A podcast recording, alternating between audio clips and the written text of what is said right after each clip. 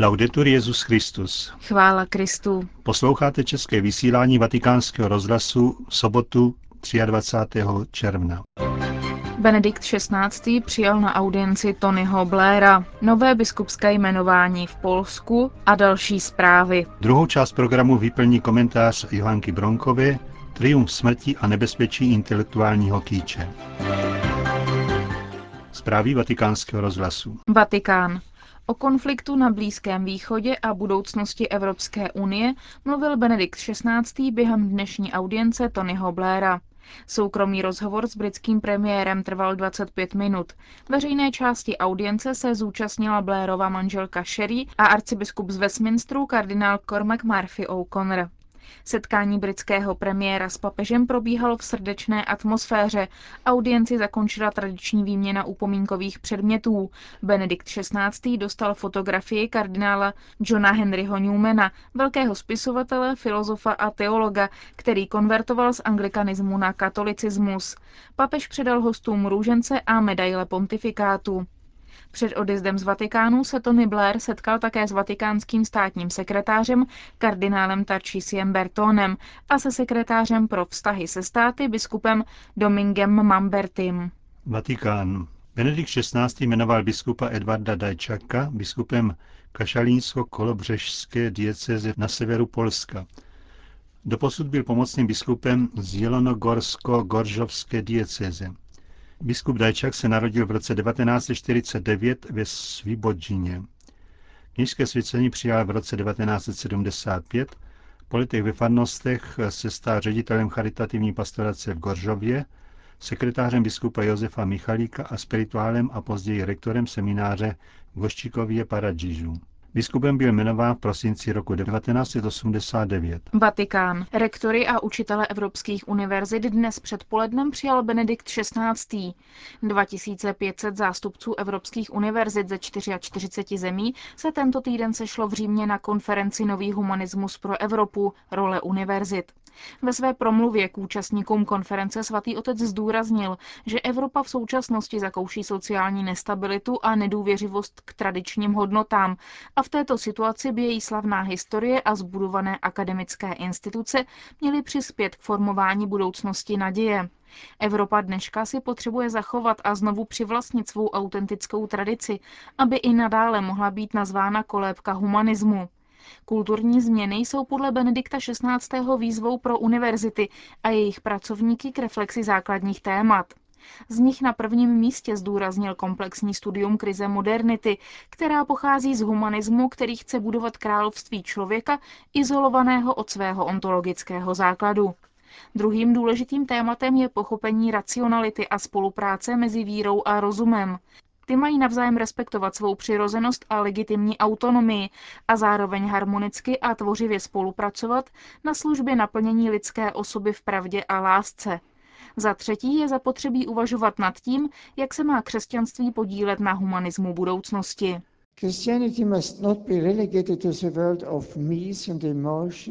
Křesťanství nesmí být odsunuto do světa mýtů a citů, ale být respektováno pro svůj požadavek objasnit pravdu o člověku, musí být schopno přetvářet spiritualitu mužů a žen a tak jim umožnit nést povolání v historii.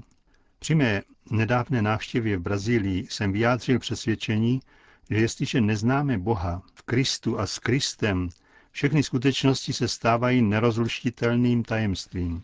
Poznání nesmí být omezeno pouze na intelektuální sféru, obsahuje znovu objevenou schopnost dívat se na věci osobození od předsudku a předpojatosti a dovolit nám samým být ohromeni realitou, jejíž pravda může být objevena s jednoceným pochopením a láskou.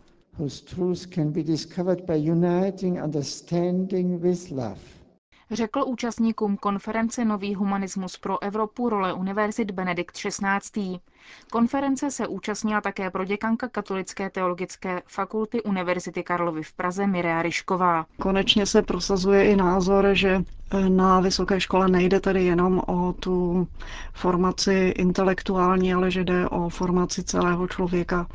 To znamená, že minimálně tedy křesťanští profesoři vyučující mají dbát na to, aby předávali nejenom vzdělání, nejenom tedy poznatky, ale také samozřejmě hodnoty a hodnotový systém, tak, aby pomáhali vychovávat nového člověka, člověka, který bude schopen se orientovat současnosti a zároveň člověka, který má křesťanské kořeny, který tedy se rozpomíná na ty tradice nebo žije z těch tradic, na kterých Evropa skutečně stojí. Já jsem se tedy zúčastnila sekce A, která je orientována vlastně na budování lidské osobnosti a tam ty příspěvky vlastně šly dvojím směrem. Jednak tedy ten skeptický pohled, zejména postkomunistických zemí na zničení hodnot které vlastně byly hájeny v minulém režimu s velkým nasazením a potom eh, vlastně otevření hranic a připojení k Evropské unii najednou se zdá, že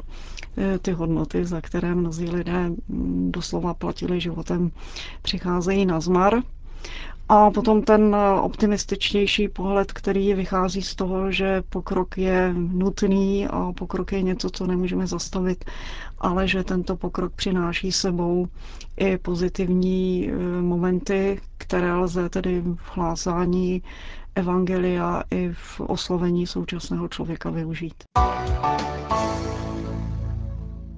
Vatikán. Benedikt XVI. stráví 16 dnů svých letních prázdnin v Lorenzago di Cadore v Dolomitech.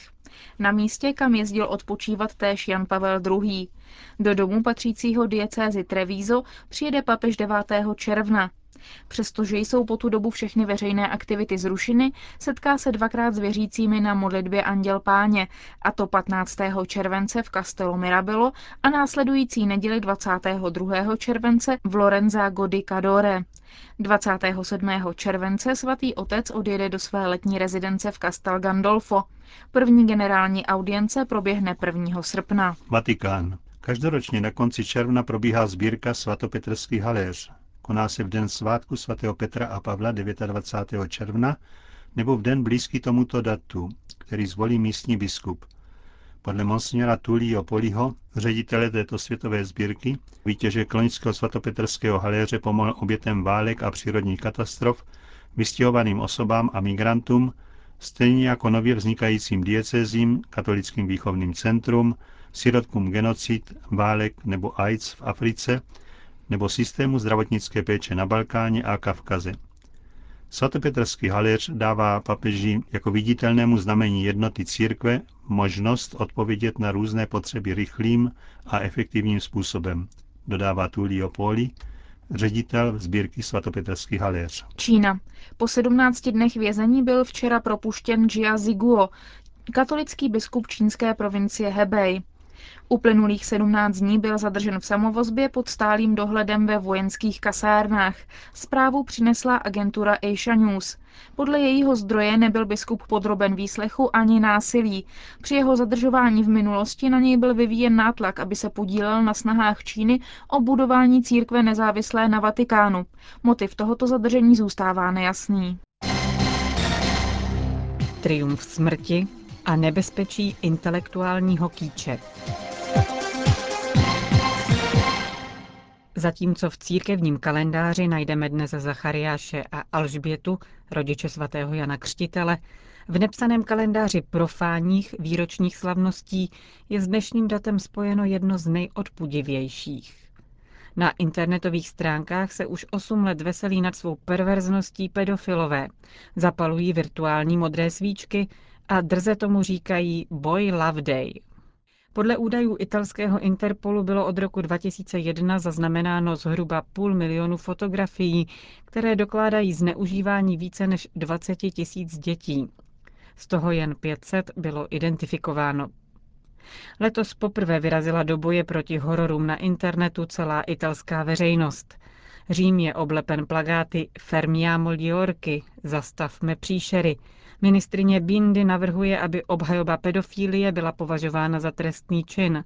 V řadě italských měst probíhají manifestace a jako výraz solidarity s oběťmi pedofilie bude celou noc osvětlené koloseum.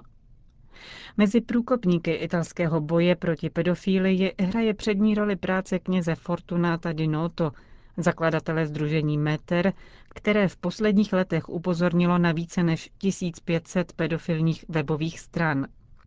Ledy se tedy hýbou. Trochu pozdě, ale přece. Proč pozdě? Na jedné straně jistě pomáhají stará tabu. Přece jen nebezpečnější jsou ale stárnoucí teoretici sexuální revoluce, zapšklí progresisti z roku 1968. Naštěstí jsme o pár desetiletí jinde a s ideí otců stále moderního relativismu už bylo dávno vytěsněno to, co se k jejich image nehodí. Nicméně jednou za čas stojí za připomenutí. Gerd Koenen navrhoval sexuální aktivitu jako integrální součást her v mateřských školkách. Jean-Paul Sartre, Simone de Beauvoir nebo Michel Foucault podepsali petici, která se dožadovala legalizace sexuálních vztahů s neplnoletými. A konec konců nemusíme se vracet až do 60. let. Aldo Buzi, patrně nejpopulárnější italský homosexuální autor, veřejně tvrdí, že podle něj jsou homosexuální vztahy přípustné od 13 let, protože tehdy se pro ně chlapec prý může svobodně rozhodnout. Naštěstí je opravdu málo lidí, kteří by s těmito vývody souhlasili. Problém je ale širší. A v mnoha jiných, neméně závažných otázkách, které se bez zakotvení v přirozeném zákoně velice snadno rozvyklají a zdegenerují, má dnešní západní svět daleko méně jasno. Jednou z nich je vztah ke smrti. Na jedné straně vámi otřese, kolik lidí u nás vůbec nezajímá poslední rozloučení s vlastními rodiči – na straně druhé přebujelý kult svobody povýšil diskuse o potratech a eutanázii na společné téma snad všech světových parlamentů. Trochu sprofanovaný, protože nelibozvučný výraz Jana Pavla II., který mluvil o kultuře smrti, přeci jen má své opodstatnění. Je to jeden z proudů naší pluralitní doby.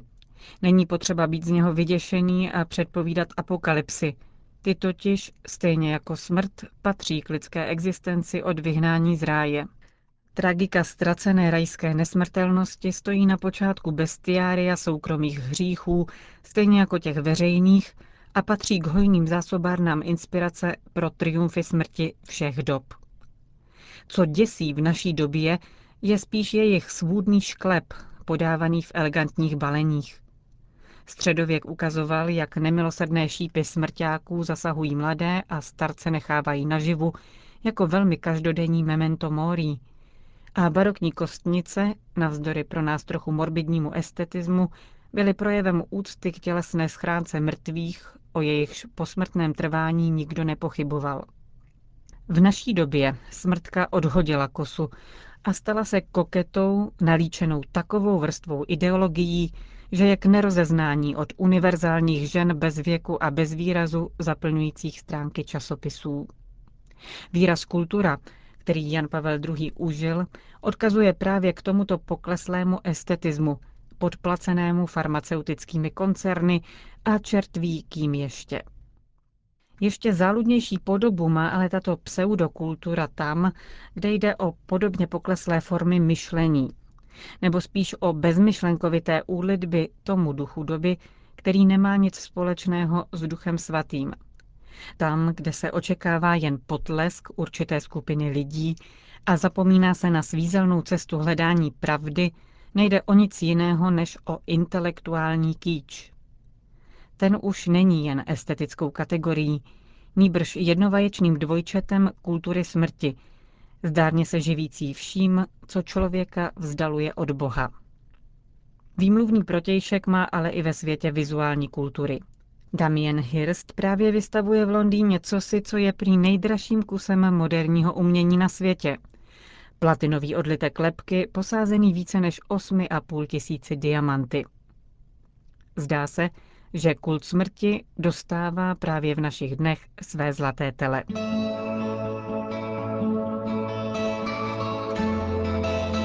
Končíme české vysílání vatikánského rozhlasu. Chvála Kristu. Laudetur Jezus Christus.